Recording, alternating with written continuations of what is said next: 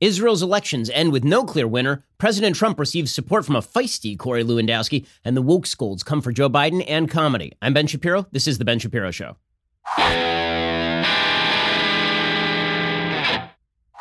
Absolute chaos in this Israeli election. I will bring you the results and I will explain how those results work. I am familiar with the system over there. We'll get to that in just one second. But first, Saudi oil fields are under attack, increasing geopolitical insecurity skyrocketing national debt. It is the perfect storm for the rally in gold right this instant.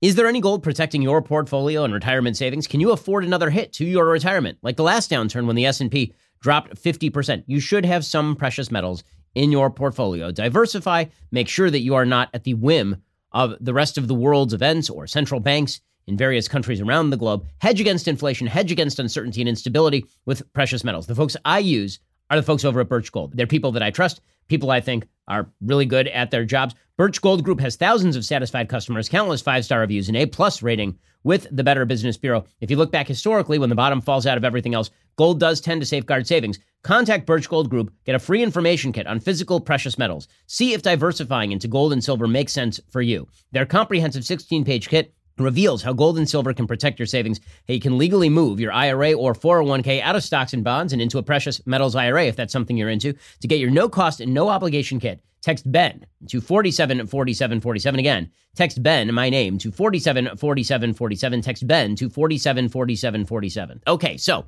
Israel had its second election in like eight months yesterday. And that followed another election just a few months ago in which an impasse was created after Benjamin Netanyahu apparently had a majority bloc formed and a man named Avigdor Lieberman, who was his former defense minister and actually a former member of his own party, Likud, he took his party, the Israel Beitenu party, and basically refused to form a coalition with Netanyahu so long as Netanyahu was, in his words, pandering toward the religious parties in Israel. So there are several competing cross currents in Israeli politics.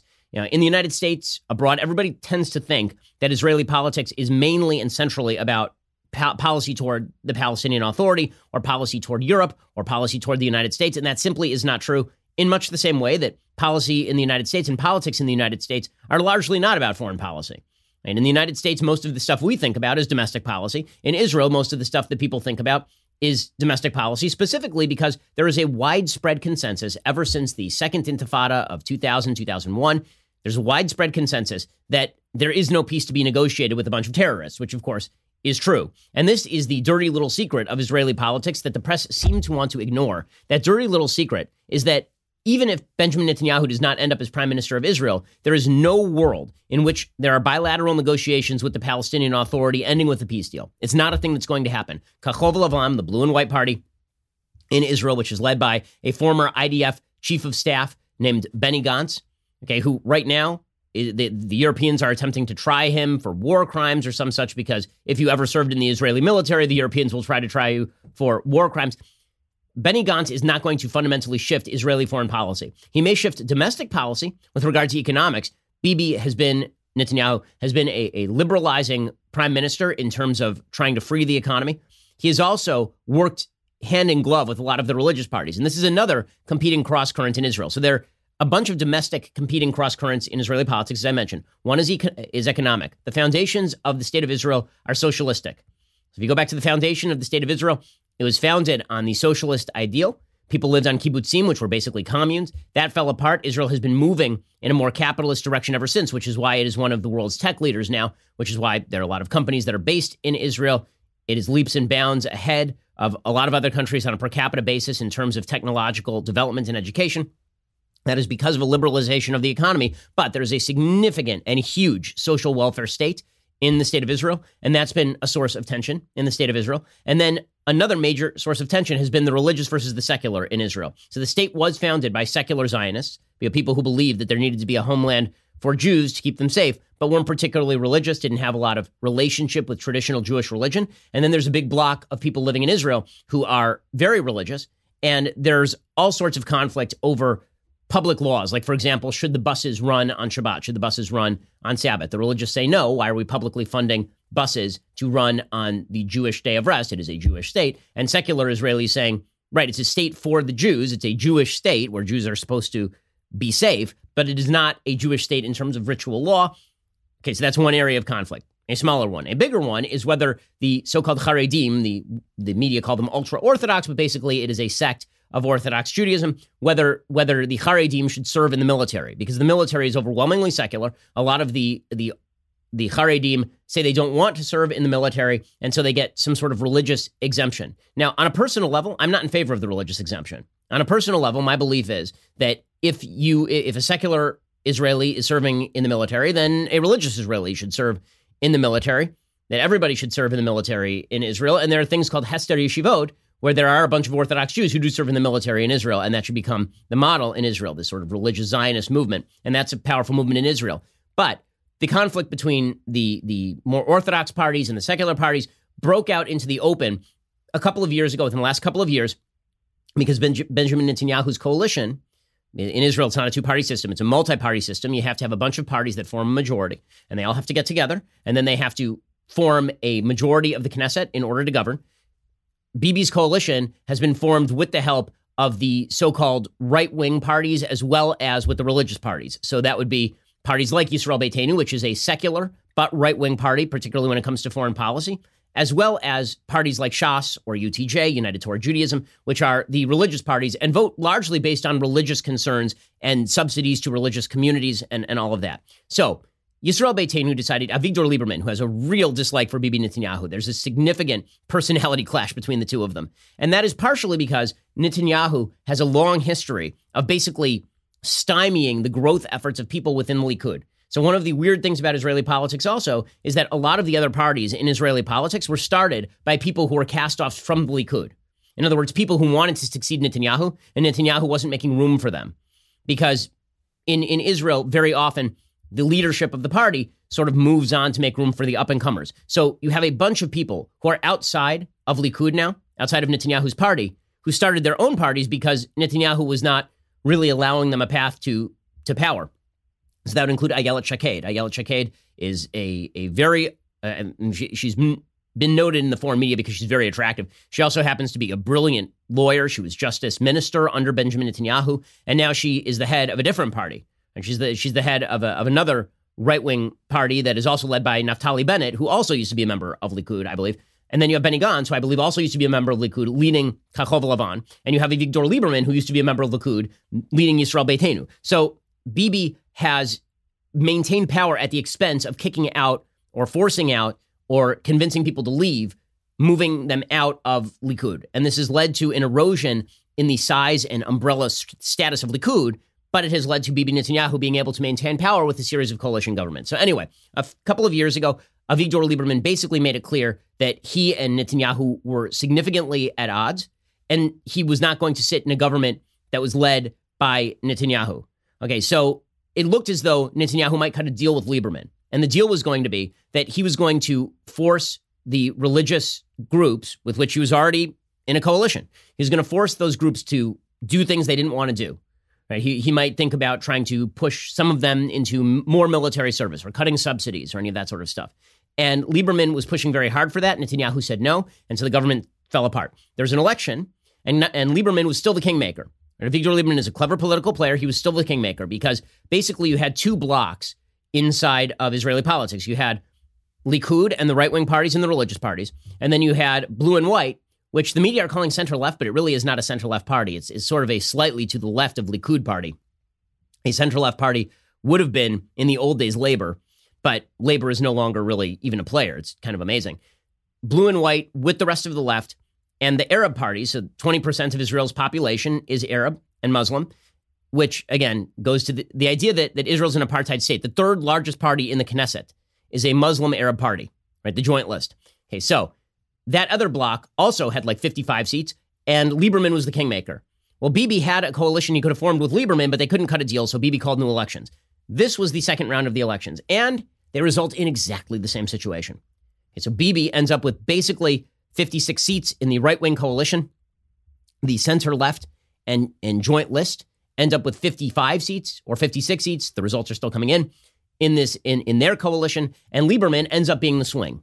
So there's a lot of talk about how exactly all of this ends up. Right? It, does it end up that Lieberman sides with the center left and the joint list? Does he side instead with Netanyahu and the and the religious parties, and they somehow find a way to bridge that gap? Or do they do what Lieberman wants? What Lieberman wants is he wants to be seen as the kingmaker in what they call a unity government. A unity government is where people from across the aisle come together and then they just form a broad coalition for purposes of governing. And what he wants is for Kachol V'Lavan, which is Netanyahu's chief rivals, to join a coalition government with Netanyahu's Likud and Lieberman holding them together. And that would be an extremely strong majority, right? Because if, if you have blue and white Kachol V'Lavan, which has, I think, 32 seats, and you have Likud, which also has 32 seats or 33, and you add those together, it's 55, and then you have Lieberman on top of that, you now have 64. You can add in, you can add in another bunch of seats from probably the the right wing Ayelet Shaked, Naftali Bennett party. You end up with probably well over 70 seats. Right? You have a unity. Go- now, the problem with the unity government is it's kind of fragile, right? Because people don't get along so well, right? They don't, they don't have a lot of shared political priorities. So, again, three options on the table. Lieberman joins the center left and the Arab Party to create a majority coalition. That's not going to happen. So the media are invested in the idea that's going to happen. It's not going to happen. Okay, Lieberman is not joining a coalition with the Muslim Arab Party joint list in Israel. The reason being, members of that party, the parties that formed that joint, it's called the joint list because it used to be a bunch of smaller parties that all joined together to create a joint list. Right? Those parties have openly in the past called for the destruction of the state of Israel. Lieberman is a hawk on security. It would be like John Bolton joining a coalition with Ilhan Omar. It's not going to happen. Avigdor Lieberman is not joining a majority coalition with the joint list, and he has said so. Okay, it's not me saying that, it's Avigdor Lieberman saying that. The media, because they hate Netanyahu so much, they keep acting as the Lieberman is going to join that coalition and cast Netanyahu completely out of power. That is not a thing that's going to happen. Okay, so the other two possibilities are that Lieberman joins the right wing coalition because Netanyahu pays him off with something. Right? Netanyahu gives him a particularly juicy post he puts a bunch of members of the of Yisrael Beitenu into the government in various posts. He makes concessions to Yisrael Beitenu with regard to the religious parties. And Lieberman is able to pry out of Netanyahu what he wasn't able to pry out of Netanyahu before, and Netanyahu remains prime minister. Or alternatively, you end up with a rotating prime ministership. And there was some talk about this after the last election that basically you would end up with almost what the founders envisioned when they had the president elected as the person with the most vote, and the vice president became the second most voted person. And you ended up with this weird government where Thomas Jefferson was serving uh, in, in John Adams' administration. It's kind of like that. You would end up with Benny Gantz as part time prime minister, and you'd end up with Bibi Netanyahu as part time prime minister, and Lieberman as the power broker between the two. Those are the two available choices. And if none of those choices happen, we get another election. And they just keep doing this thing until they form a coalition. So that is where things sit. The way the media are playing this as big loss for Bibi Netanyahu. Except I'm not sure that Netanyahu really thought that things were going to radically change from the last election cycle. In fact, the best thing for Bibi Netanyahu is for Bibi Netanyahu probably to enter the unity government. Now, I don't know if Netanyahu believes that. But Netanyahu may believe that his best path is to continue to maintain power by cutting a deal with Lieberman. And Lieberman is going to exact a heavy price in order to make that happen. There's been a lot of talk in Israel about whether Netanyahu's relationship with Trump didn't pay off to his benefit, that he was saying that he's super tight with Trump, and that the Israeli public was basically like, well, it doesn't have to be you. It could be Benny Gantz negotiating with Trump. Also, he had mentioned the possibility of a joint defense pact, and Trump had not come through with anything like that in the days leading up to the election. There was there was this idea that maybe he had undermined Netanyahu. Jerusalem Post was talking about that. I don't think that's really the case. I think the people are just frustrated that Netanyahu didn't form a government last time. And so they voted exactly the same way this time that they did last time, which makes sense. If we reheld the vote of 2016 in 2017, it would probably look a lot like the vote of 2016. So that is where things currently lie. I think that the most likely outcome probably is the unity government.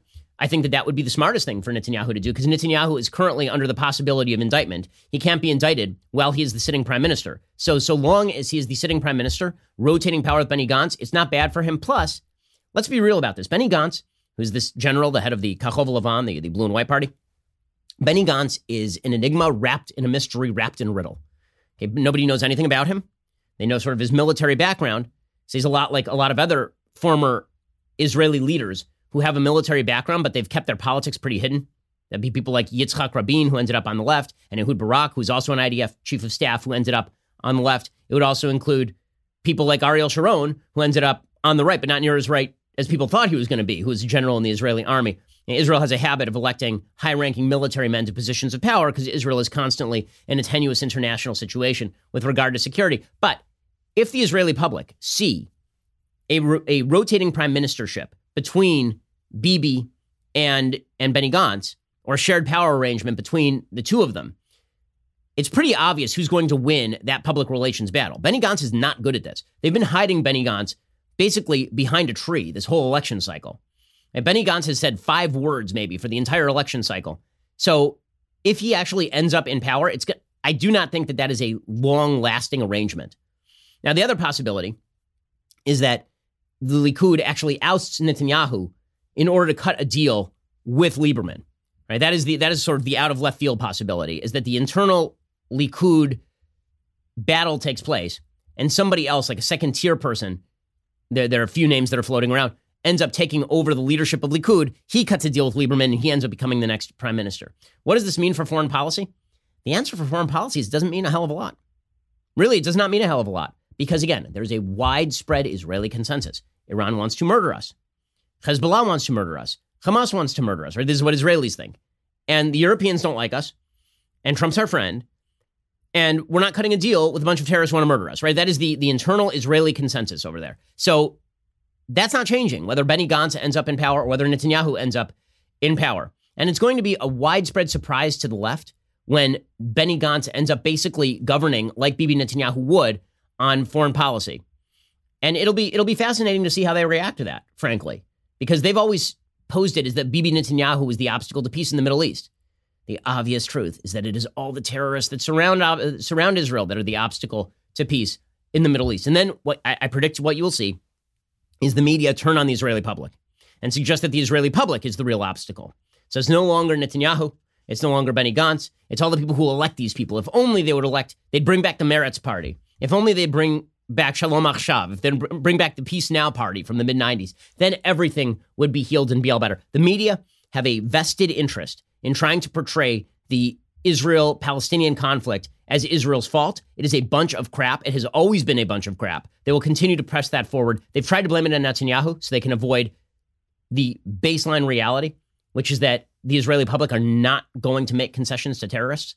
But I think they're soon to be disabused of the notion that this is just a Netanyahu policy. This is an Israeli policy. Israelis are not cutting deals with Mahmoud Abbas's terrorist Palestinian Authority or Hamas or Islamic Jihad or Hezbollah. They're not doing any of those things. Okay, coming up in a second, we'll talk about Mike Pompeo, who's heading to the Middle East to figure out Iran strategy. First, let's talk about the importance of a business card. So I go to a lot of events, and people are constantly trying to hand me business cards. I will admit, that just like any other human being, I'm affected by the look of a business card. If it looks cheap, like you printed it out from Kinko's, very likely it ends up in the washing machine in my pocket of my jeans. If, however, it is a nice business card, there's a better shot that I end up handing it over to my assistant, Caitlin, who's wonderful, by the way, and she ends up putting it in the Rolodex. Well, you could be getting a nice business card that really makes an impression from Vistaprint. Your next big opportunity is coming right now. All it takes to feel like you're ready to own the now is 10 bucks. For 10 bucks, Vistaprint gives you 500 personalized cards with exactly the look that you want. That is a low price to make a lasting impression. And because you can choose the colors, fonts, designs, images, well, that means you can create something as unique and compelling as your business. I mean, really make a first impression. As I say, you give a nice business card, you are going to stand out. Vistaprint wants you to be able to own the now in any situation, and that's why our listeners will get free shipping on all business cards, any style, any quantity. Just go to vistaprint.com, enter promo code Shapiro2 for free shipping on all business cards, any style, any quantity. This is a limited time offer. Own the now at vistaprint.com, promo code Shapiro2. That's promo code Shapiro followed by the number 2. You support our show when you support our sponsors. Go check out vistaprint.com right now. Use that promo code Shapiro2. Okay, so Mike Pompeo, meanwhile, is ho- headed over to the Middle East to figure out Iran's strategy. It, it's unclear the Iran strategy that is actually being pursued at this point. As I say yesterday, I think that the actual foreign policy of the United States is, was, and kind of always will be muddled through because the American people aren't interested in empire building, I think correctly so. The American people are also not interested in full scale isolationism because every time the United States gets isolationist, we get a Pearl Harbor or a 9 11. So we end up kind of being mildly reactive. Yeah, we're present in the world. We have bases all over the place. We have a strong military, and we can react to threats, but we don't want long term occupations or invasions. We're not into that sort of thing. And so, what happens when there's a hotspot like Iran tends to be the possibility of a flare up, and then it kind of recedes.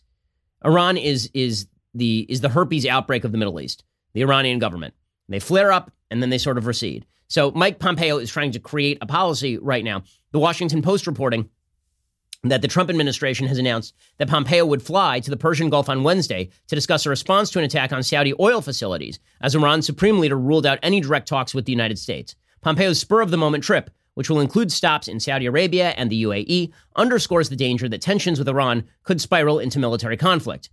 President Trump has said Iran was probably responsible for the attack, that he would like to avoid a war. Pompeo has assigned blame more directly. Now, Trump obviously, obviously does not wish for there to be a war with Iran at this point. This is why I've suggested that the likeliest solution here is that the United States pledges to strengthen the defense of Saudi Arabia without pledging any sort of aggressive aggressive action against Iran. I think that's probably the happy medium where the US ends up. We maybe end up helping flag some tankers in the Straits of Hormuz and guiding those tankers through the Straits of Hormuz against the possibility of Iranian aggression, reestablishing some sense of deterrence the weekend attack, which the United States says it believes originated in Iran, despite claims by rebels in Yemen that they carried it out, appears to have dashed all hope that Trump might meet with Iranian President Hassan Rouhani at the UN General Assembly in New York. Well, the Iranians, I don't think, were all that interested in face to face meetings with Trump. I think they're more interested in pressuring the Europeans to break with Trump and undermine the JCPOA, the, the, the revocation of the, of the Iran nuclear deal. The Europeans want to surrender to Iran. Okay, it is pretty much that simple. The Europeans want Iran to get their money. They want Iran to be part of the world economy, and they don't care if Iran spreads terrorism all over the Middle East. They simply don't care because they figure the U.S. is going to foot the bill anyway if something goes wrong, which unfortunately has been European foreign policy since basically the late Cold War. You know, the, the, the fact that, that Trump, when, when Trump says that the Europeans have not paid their, share, their fair share for defense, that is technically true. I mean, the United States basically footed the bill for all of European defense for several decades during the Cold War and that allowed them to live high on the hog in terms of social welfare programs. Well, Europe can pursue that policy again, but there will be some tragic consequences to that policy. And you're starting, by the way, to see those consequences in terms of the outbreak of nationalist sentiment in Europe, largely driven by the increase in, in unvetted Muslim refugees coming from the Middle East into the heart of Europe and creating all sorts of social schisms. The, the Iran Supreme Leader Ayatollah Ali Khamenei said all the officials in the Islamic Republic unanimously believe there will be no negotiations at any level with the United States. Again, they're trying to pressure the Europeans. This is not about the United States at this point. I think that the way this ends probably is with the United States trying to trying to strengthen, shore up Saudi defenses without getting involved in a conflict. Okay, meanwhile, there's a new NBC Wall Street Journal poll out. Joe Biden continues to lead the 2020 Democratic field. Elizabeth Warren continues to steal support from Bernie Sanders. So she's not actually taking support from Joe Biden. She's taking support from Bernie Sanders. And sooner or later, Sanders is going to have to open up the guns. So if these poll results are real, sooner or later, Bernie Sanders is going to have to go to war with her. So this was the question. As I said last week before the last debate, there was basically a, a Mexican standoff, like at the end of Good, the Bad, and the Ugly, in which Joe Biden was pointing his guns at Bernie Sanders and Elizabeth Warren, and Warren was pointing at Sanders and Biden, and Sanders was pointing at Warren and, and Biden, but nobody wanted to fire because if you're the first person to fire, you lose. That was the basic rule. It was a reservoir dog standoff scenario.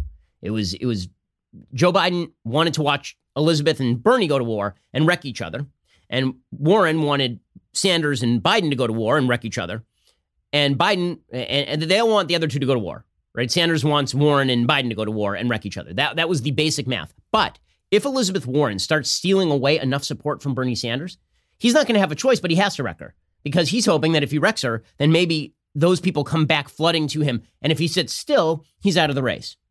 So we'll get to those poll results in just one second. First, let's talk about how hard it is to create healthy habits. You know, when you are trying to get in the habit of working out every day, trying to get in the habit of eating healthy, and people will talk about diets, but diets end up being yo yo kind of things where you go on the diet and then you get off the diet and it ain't great. Or you start exercising because you're really enthusiastic and like a week later you're not enthusiastic anymore and you stop the diet. Well, this is why you need Noom. Noom is fantastic. It is an app that helps you change yourself, helps you change your approach to fitness and health. They help you achieve specific goals, not just losing weight. They, they will, they will, it's not just a nutrition app that helps you calorie count, though it is that. It will give you psychological tips to help you overcome the whatever is weighing on you today so you can get done what you need to get done. It gives you informational techniques about the kinds of food and how they are processed. It, it is just fantastic. I've been using Noom. I wanted to lose about five pounds. I have taken off the five pounds. That's why I look so ripped and chiseled lately. That is because of Noom. Noom is a habit changing solution that helps users learn to develop a new relationship with food through personalized courses. Noom is not a diet, it's a healthy, easy to stick to way of life. You don't have to change it all in one day. Small steps. That's where the big progress is made. Sign up for your trial today at Noom, N-O-O-M dot com slash Shapiro. What do you have to lose? Visit Noom.com slash Shapiro. Start your trial today. That's N-O-O-M dot com slash Shapiro. It's the last weight loss program you will need. Noom.com slash Shapiro. I've actually recommended it to my parents. It really is fantastic. Okay, so here are the latest poll results. There are two new polls out. They both show Joe Biden up. They both show Bernie Sanders down. That is the trend. So there's there have been, let's see, four polls taken since the debates last week. And two of them have Biden up a lot larger, and two of them have Biden up a lot smaller. So there's a Politico morning consult poll that came out yesterday, and the polling period was let's see, today is the 18th, so the polling period would have been Saturday through Monday, and that polling that that poll, the Politico morning consult poll, showed Biden with 32, Sanders with 20, Warren with 18. So basically, Biden way ahead, and Warren and Sanders neck and neck. There's a Survey USA poll, same basic period, and it shows Biden at 33, Warren at 19, Bernie at 17. So Warren ahead of Bernie, but still close. Then there's the NBC News Wall Street Journal poll, and this is the one that has got to have Bernie Sanders in a panic. It has Joe Biden up at 31, Elizabeth Warren at 25, and Bernie Sanders at 14. In other words, the media attention on Elizabeth Warren is driving people from Bernie Sanders over to Elizabeth Warren. Now, I'd suggested that last week's debate was a blown opportunity for Warren, that if she wanted to make a strong move, then she would have to at some point go after Biden. That she's figuring if she bides her time, it'll be okay. I still think that she blew an opportunity. I think that she receded into the field. But it is also true that she is becoming the default, not Biden, not Sanders candidate. And that is something, right? I mean, just being there and being the person who is not slow, old, moderate, gaffy Joe, and also not being bunny crazy Sanders, it's a thing. It's a thing. There's room for that. Being progressive enough for some of the Sanders people but being not crazy enough for some of the Biden people, that's not a bad place to be. Is it enough for her to win the primaries? I don't know because again, she has no black support, like none, none whatsoever, and she's received just fawning media attention, absolutely fawning. The New York Times fawning over the fact that she brought out several thousand people to Central Park in New York yesterday, and Donald Trump rightly pointing out to the media, uh, guys, like if you stop in the middle of 42nd Avenue in New York Street in New York City, there are like a thousand people there. If you can't draw a crowd in New York City, you suck at politics, right? Kamala Harris drew like 10,000, 20,000 people to her leadoff in Sacramento. So drawing a big crowd, as Mitt Romney learned at the end of the 2012 election, does not mean that you're going to win an election. Trump is right about that. With that said, there are two polls. Both of them show Warren up over Sanders now. NBC News Wall Street Journal, Biden 31, Warren 25, Sanders 14. Economist YouGov. This one has always been very favorable to Elizabeth Warren, actually. The last time they did this poll, this Economist YouGov poll, it showed Biden and Warren basically even. So she's actually dropped a little bit in this poll from what I see. Biden at 26, Warren at 21, Sanders at 14. So that means that she's closed within striking distance of Biden, but she would have to convince half of Sanders' support to move over to her. And I wonder if that's the case. I do wonder if that's the case because it seems to me that the Bernie bros, the people who love Bernie, they got to be looking at Warren and saying, this she's a phony. She's a fraud. And this is not someone sufficiently committed to our communist way of life. And I think that there will come a, it's still very early. There will come a point somewhere in here where Warren starts to earn some negative media attention. It happens to every candidate. They got their ups and their downs. She started with a real bad down with the I'm Native American. Oh, wait, no, I'm not. That was real bad. And then she's had a consistent uptick in media energy and attention and, and, and sycophantic coverage directed at her for months. And that's led to this increasing steady rise. Right, as opposed to some of the other candidates who've had ups and downs. Like Beto started here and just went directly down. Right? I mean, that, that was Beto's candidacy. Elizabeth Warren starts down and has been trending up. But it's still early. There's still room for, for people to go after Elizabeth Warren. Even Stephen Colbert was tempted to do that last night. He asked her about the whole, you know, you keep saying that you're not going to raise taxes on the middle class or you avoid the question, and um, uh, you're avoiding the question. There hasn't been Medicare for all before.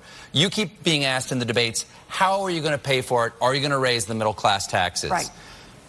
How are you going to pay for it? Are you going to raise the middle class taxes? So here's how we're going to do this uh, costs are going to go up for the wealthiest Americans, for big corporations. Taxes, what do you mean by cost? Yeah. Okay. And hard working middle class families are going to see their costs go down. And But will their taxes go up? Well, but here's the thing. No, I but here's the thing. I've listened to these answers a few times before. Okay, and then he keeps saying, like, good for Stephen. Col- I've never said these words before. Good for Stephen Colbert. So Stephen is kind of uh, Colbert is basically a Bernie bro. Stephen Colbert asking her a very straight question and not getting a straight answer. Eventually, this is going to come back to haunt Elizabeth Warren. There is this image of her as this pristine progressive, and it's such nonsense. She is just as phony as Kamala Harris. She's just better at it. And I think that the progressive left is going to wake up to this. And when that happens, there's going to be a virulent reaction, and there will be an internecine war between Joe, uh, not between Joe Biden, between Elizabeth Warren and between Bernie Sanders. That internecine war is coming. Now, Bernie, you remember, Bernie actually did this same routine with Hillary Clinton early in the primaries. Early in the primary, he said, I don't care about the damn emails. And then by the end of the race, he was like, Remember those emails, guys? Remember that? That was weird. Right? Bernie Sanders steered clear of Hillary until it became clear he could not steer clear of Hillary anymore. Well, you're going to see the same thing happen with Elizabeth Warren. He went on The View and he was like, Elizabeth and I are good friends. We've been good friends for 20 years. At a certain point, he's going to start flinging pudding at her.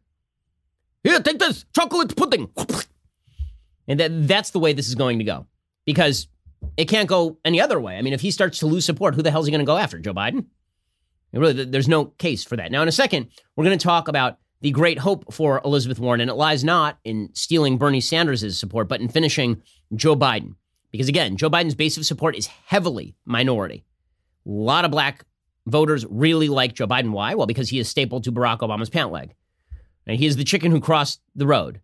Right? Barack Obama was the chicken who crossed the road, and Joe Biden is the is the person stapled to the chicken's pant leg. I mean, that, that, that is that is what happened here. Joe Biden is a hanger on. He's always been a hanger on, but that's not a bad place to be with black voters in the United States, among whom Barack Obama is still extraordinarily popular.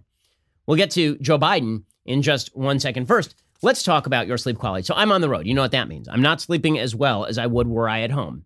Not just because my wife is not here, but also because the quality of my bed is not as good. I'm staying in a nice hotel, but let me tell you, my mattress at home way more comfortable. Why? Because I'm using Helix Sleep. Helix Sleep has a quiz. It takes 2 minutes to complete.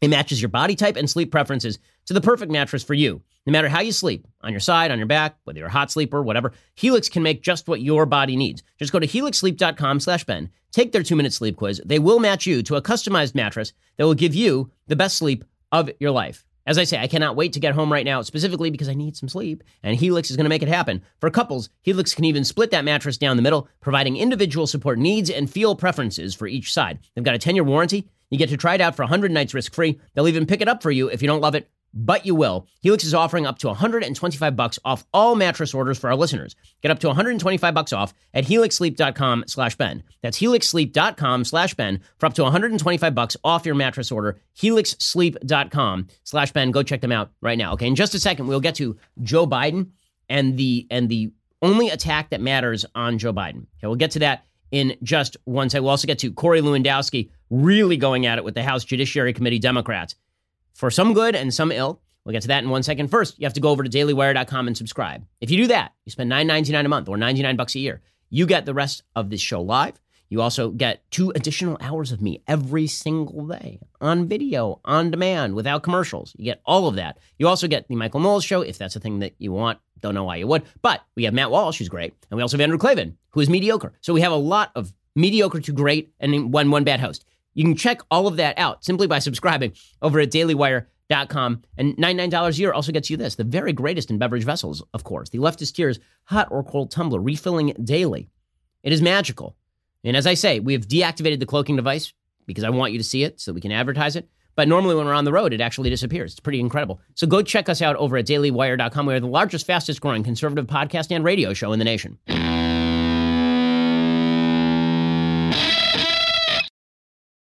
So, as I've now been saying for several weeks, there are two lines of attack on Joe Biden that have been used. One is that he's old, and we keep seeing him gaff. So, for example, he said yesterday that the child tax credit that he's pushing could put 720 million women back in the workforce, which is a weird stat considering there are 330 million people in the United States. So, I'm not sure where he's coming up with the other 400 million people and why all of them are women. Is this a weird Joe Biden fantasy? Who knows? A lot of shoulders to rub there. But Joe, is that sort of stuff going to hurt Joe Biden? No, that's not going to hurt Joe Biden because, again, we all know he's slow old Joe and he gaffs all the time. He, he's been gaffing for years, right? He was called Uncle Joe because he was the he was the kind of dopey uncle at the Thanksgiving party who would have one too many beers and stumble into the den while you're watching football and knock over the chips, right? That's who Uncle Joe was when he was Uncle Joe. Now he's just Grandpa Joe. And he can't stumble into the room anymore and knock over the chips. He basically just sort of conks out on the on the 1970s era recliner with his feet up and his shoes off. Right? That, that's Joe Biden now. I say in a general election, I don't think that hurts him. I mean, I think that a return to normalcy, even if the normalcy is just basically a comatose human being, that's not a horrible pitch. But in a primary, it ain't going to help him too much. But at the same time, it's not going to hurt him too much. We all know who he is. You know, they, they keep pretending that gaff upon gaff upon gaff upon. I promise you, Elizabeth Warren's gaffs it seems like far bigger than a gaffe that she just keeps lying about whether she's going to raise middle class taxes. It seems like that that's a that's not a gaffe. That's like an actual policy fail for Elizabeth Warren. So, you know, I, I don't think that's going to hurt him. The second line of attack on Joe Biden is that he has to be canceled. And this one, again, I have a hard time believing that this is going to hurt him simply because the nature of the messengers carrying the attack are not capable of hurting him. So Kamala Harris briefly hurt Joe Biden when she went to the you didn't want forced busing, even though she didn't want forced busing, and nobody wanted forced busing in the 1970s. And she she briefly heard him with the, "You were hanging out with segregationists," and he was like, "No, they're just senators, and I was working with them, and some of them are bad people." And I said so. She briefly heard him because she had the credibility to speak on the issue because in our era of identity politics, a white person saying that to Joe Biden has no impact. A black candidate saying that to Joe Biden has some impact. And then her poll numbers started to drop and his started to rise again, and he wasn't supremely damaged by any of that. Elizabeth Warren playing that card ain't gonna have any sort like that. That ain't gonna work at all. Elizabeth Warren is whiter than the backside of this piece of paper. I mean, she is as white as snow. Elizabeth Warren is whiter than I am, and that is pretty damned white. I mean, I clap on one and three, gang. I mean, she is she she is very white, and so her going after Biden's base of support is likely unavailing. And so instead, what you're seeing is some of the so called opinion journalists in the media, some of the professors of history going after Joe Biden on her behalf, right? hoping that if they knock him down, that she will rise up. Again, I don't, I don't think that that is likely to work particularly well, but they're going to try. Marcia Chatelain is the Distinguished Associate Professor of History at Georgetown University, and she has a piece in the Washington Post today called Joe Biden Isn't the Only Democrat Who Has Blamed Black America for Its Problems. She says former Vice President Joe Biden spent Sunday at the 16th Street Baptist Church in Birmingham, Alabama, speaking on the anniversary of a bombing there that killed four black girls. The candidate has had some trouble handling issues involving race. After conceding that institutional segregation and redlining banks exist, Biden veered away from a logic that might have called for some strands of reparative justice. Instead, he turned to the old liberal playbook castigate black families. Look, he started, you talk about education. After rightly suggesting higher wages for teachers and more funding for schools with Title I designation, Biden reminded listeners that teachers, a profession that is majority white, cannot do it alone. They have, he said, every problem coming to them. And the way to improve outcomes in segregated schools would be simply to send social workers to visit black families to teach them how to raise their children better, complete with the record player on at night to expose kids to more words. While Biden was criticized roundly for that answer, it fit quite neatly into the grand American political tradition of evading serious conversation about the legacy of slavery by expressing displeasure with the victims of it. Well, I'm sorry, if you knock up a woman and then leave, that is not you being a victim of slavery. That's you being a bad person. I mean, that, no. The answer is no. You don't get to blame the personal decision that you made to have a child out of wedlock with a person with whom you were not married on slavery because you were not enslaved, that person was not enslaved, their parents were not enslaved, their grandparents were not enslaved, their great grandparents were likely not enslaved, their great great grandparents maybe were enslaved. Probably you're talking about their great great great grandparents. Okay, so no, you don't get to do that. So, but I, I guess the idea is that if Joe Biden suggests that if you are going to, you know, prosecute criminality or encourage parents to spend more time on education in the home or encourage parents to stay married, that this is the vestiges of slavery, of victim blaming. I don't think that I don't think that dog hunts. But I think that the left would like for that dog to hunt. And so they're going to continue pushing that. We'll see if the Democratic Party falls for it. I have my doubts about that. So, predictions. I think that Elizabeth Warren and, and Bernie Sanders will go to war in quite short order. I think that Joe Biden is going to sit this one out. And I think that Joe Biden will probably benefit from that war, at least a little bit. Okay, meanwhile, there was a big hearing yesterday at the House Judiciary Committee, Democrats called Corey Lewandowski. Why? Well, when Corey Lewandowski was an aide to Donald Trump, Trump, according to the Mueller report, called on Corey Lewandowski to, to deliver a letter to Jeff Sessions, basically firing him for not firing Robert Mueller. And Lewandowski conveniently just didn't do it, right? Corey Lewandowski was like, oh, that's kind of a bad idea. We're not going to do that. And it was in the Mueller report. There was talk about whether it amounted to obstruction. There's an argument, yes. There's an, uh, I think, a more solid argument, no, although I, I definitely see the argument for yes. But it's all in the Mueller report.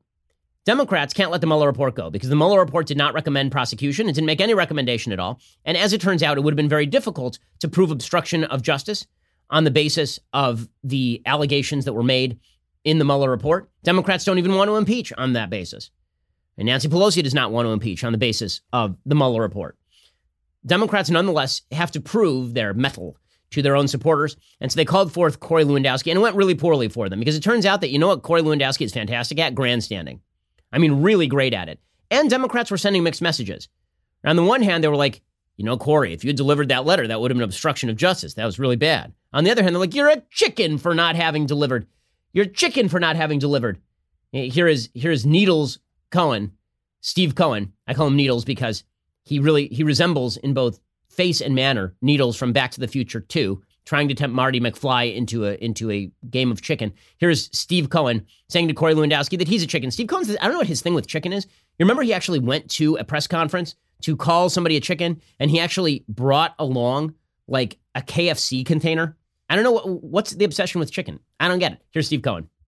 Donald Trump talked to you outside normal channels, so there'd be no record of, of anything that he asked you to do to obstruct justice. Nothing to do with that at all. The president knew what he was doing was wrong. Mr. Sessions knew what he was doing was wrong. Mr. McGahn knew what he was doing was wrong. You seem to be the only person that didn't think it was wrong.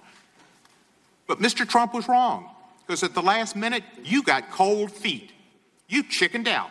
The president's trust was misplaced. You decided not to do what you told the president you were going to do, and you handed it off to somebody else. Yeah, McFly, you chicken? You chicken?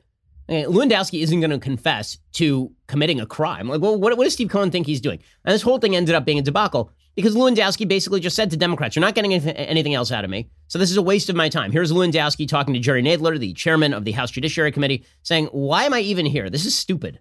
We as a nation would be better served if elected officials like yourself concentrated your efforts to combat the true crises facing our country, as opposed to going down rabbit holes like this hearing. Instead of focusing on petty and personal politics, the committee focused on solving the challenges of this generation. Imagine how many people we could help or how many lives we could save.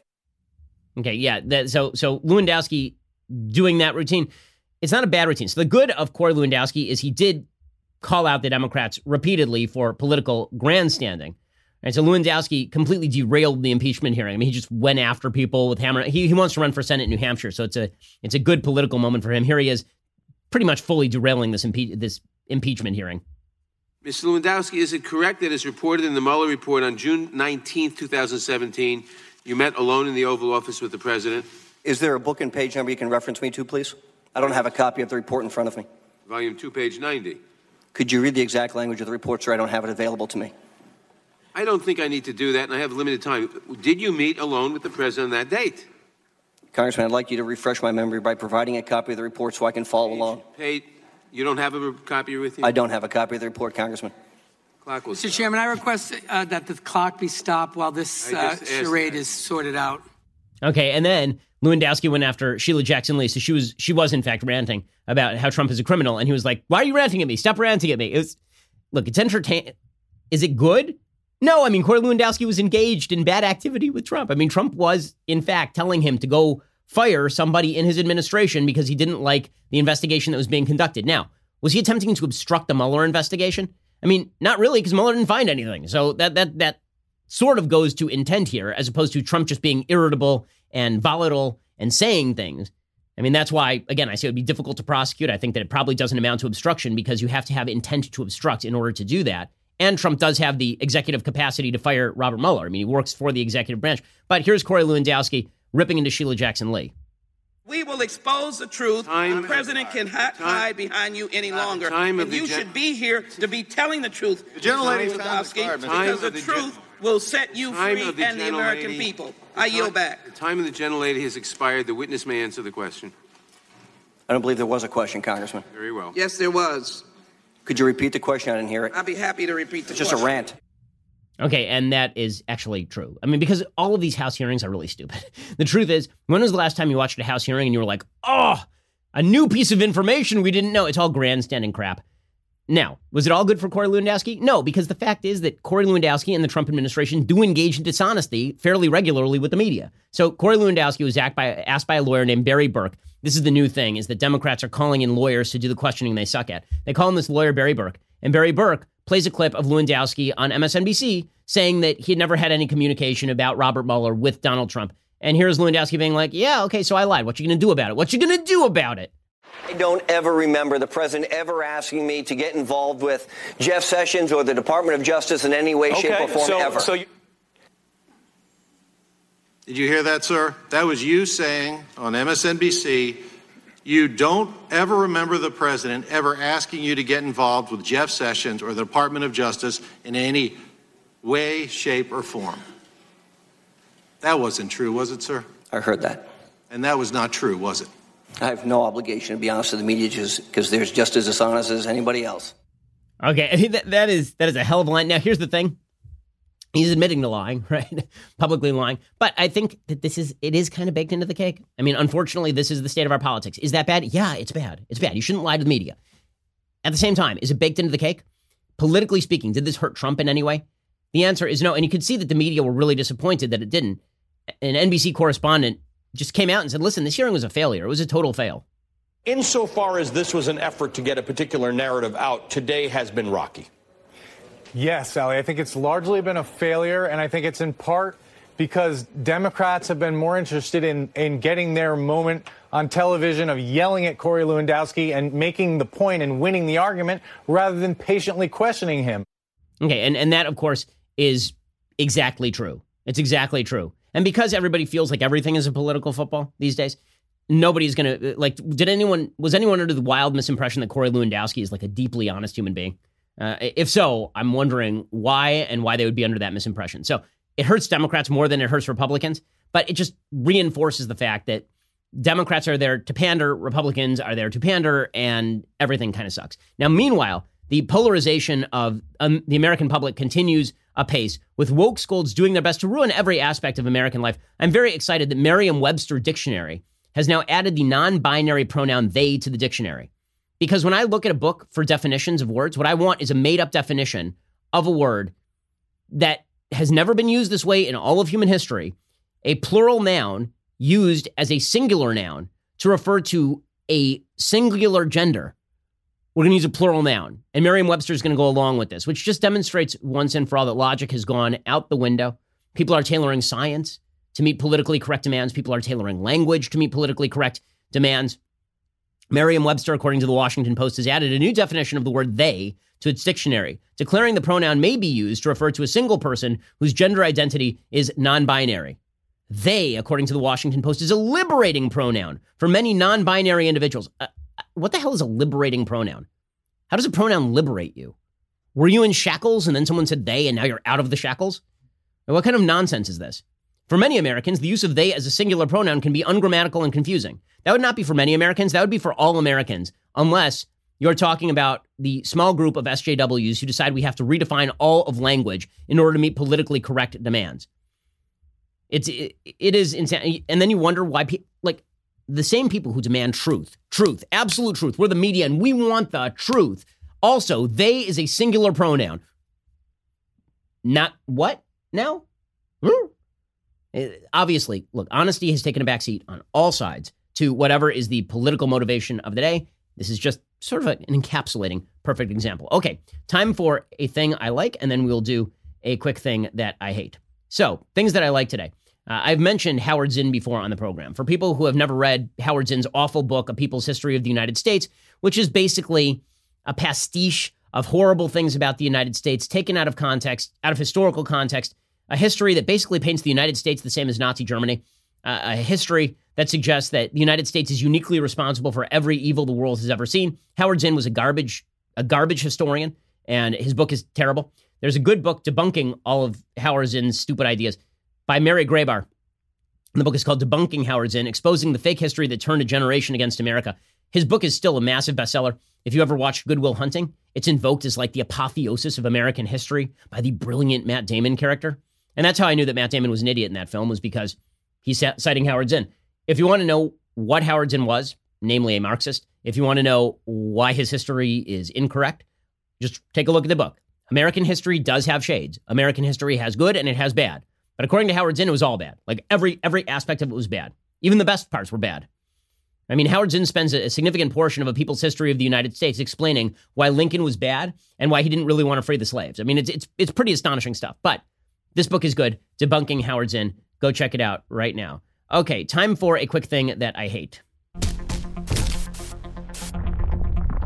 Okay, so Sean Spicer was on Dancing with the Stars. So I will admit that Dancing with the Stars may, in fact, be one of the things that I hate. Like, I think that this is just, it is the apex of American stupidity and maybe Western stupidity generally. I assume they like this sort of thing in Europe as well. I mean, if you've ever seen the Eurovision concert, there's a lot of dumb in that as well. But Dancing with the Stars, which is basically where we take a bunch of B-listers and then we try to prepare them to dance and then we watch them, it does feel like the late days of Pan Am when you watch Dancing with the Stars. In any case, Sean Spicer, the former White House press secretary who was widely derided for his his bizarre sort of hostage videos from the White House press secretaryship, where he would be asked a question and he didn't want to give the answer, and so he would kind of stare into the distance and try to blink the answer in Morse code. In any case, Sean Spicer, who was ousted pretty early on in the Trump administration, is now on Dancing with the Stars, and uh, here is what it looked like. Former White House press secretary Sean Spicer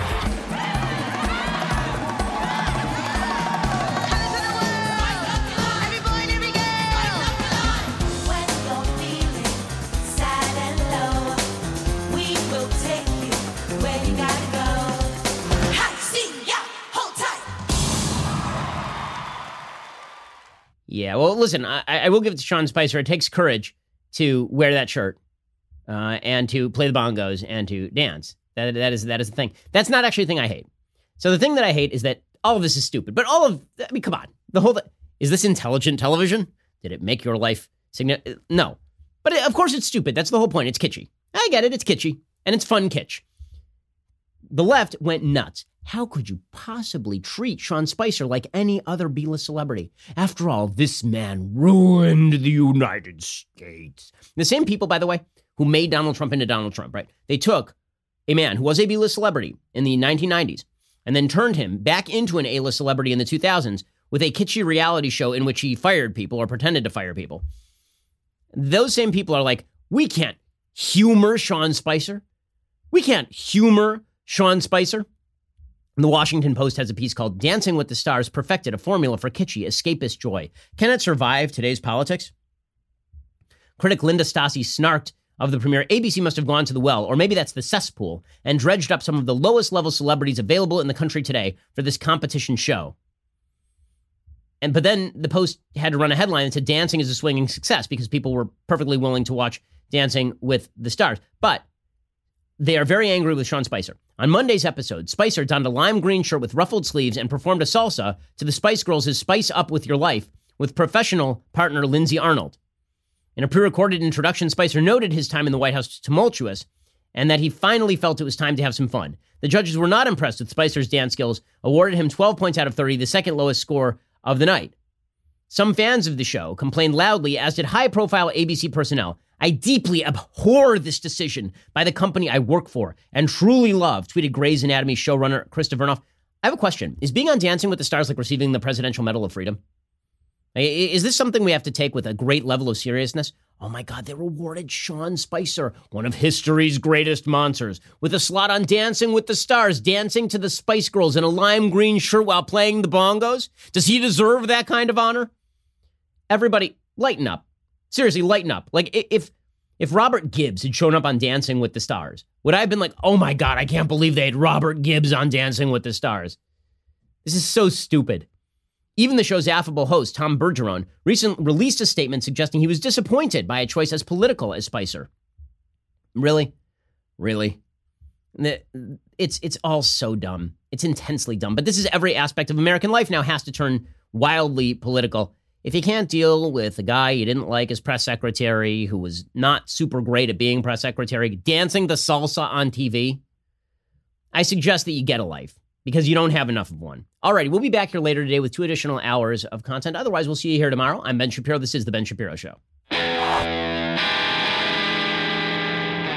If you enjoyed this episode, don't forget to subscribe. And if you want to help spread the word, please give us a five star review and tell your friends to subscribe too. We're available on Apple Podcasts, Spotify, and wherever you listen to podcasts. Also, be sure to check out the other Daily Wire podcasts, including The Andrew Klavan Show, The Michael Knowles Show, and The Matt Walsh Show. Thanks for listening. The Ben Shapiro Show is produced by Robert Sterling, directed by Mike Joyner, executive producer Jeremy Boring, senior producer Jonathan Hay. Our supervising producer is Mathis Glover, and our technical producer is Austin Stevens. Assistant director Pavel Wydowski, edited by Adam Sayevitz. Audio is mixed by Mike Coromina. Hair and makeup is by Jesua Olvera. Production assistant Nick Sheehan. The Ben Shapiro Show is a Daily Wire production. Copyright Daily Wire 2019. Hey, everybody, it's Andrew Klavan, host of The Andrew Klavan Show. You know, some people are depressed because the American Republic is collapsing, the end of days is approaching, and the moon has turned to blood. But on The Andrew Klavan Show, that's where the fun just gets started. So come on over to The Andrew Klavan Show and laugh your way through the apocalypse with me, Andrew Klavan. Did you know that a baby's heart begins to beat at just three weeks? At five weeks, it can be heard on ultrasound. In some cases, the heartbeat can be the baby's only defense in the womb, which is where preborn steps in. Preborn rescues 200 babies every day from abortion simply by providing moms with free ultrasounds that allow her to hear her child's heartbeat and see their perfectly formed body in the womb. By six weeks, the baby's eyes are forming. By 10 weeks, a baby is able to suck his or her thumb. Preborn needs our help to save these precious souls. For just 28 bucks, you could be the difference between the life or death of a baby. If you become a monthly sponsor, you'll receive stories and ultrasound pictures of the lives you helped to rescue. All gifts are tax deductible. 100% of your gift donation goes toward saving babies. To donate, dial pound 250, say keyword baby. That's pound 250 baby, or go to preborn.com slash Ben. That's preborn.com slash Ben. Go check them out right now. Preborn.com slash Ben. It's the best thing you're going to do today or maybe ever. Dial pound 250, say keyword baby start saving children today.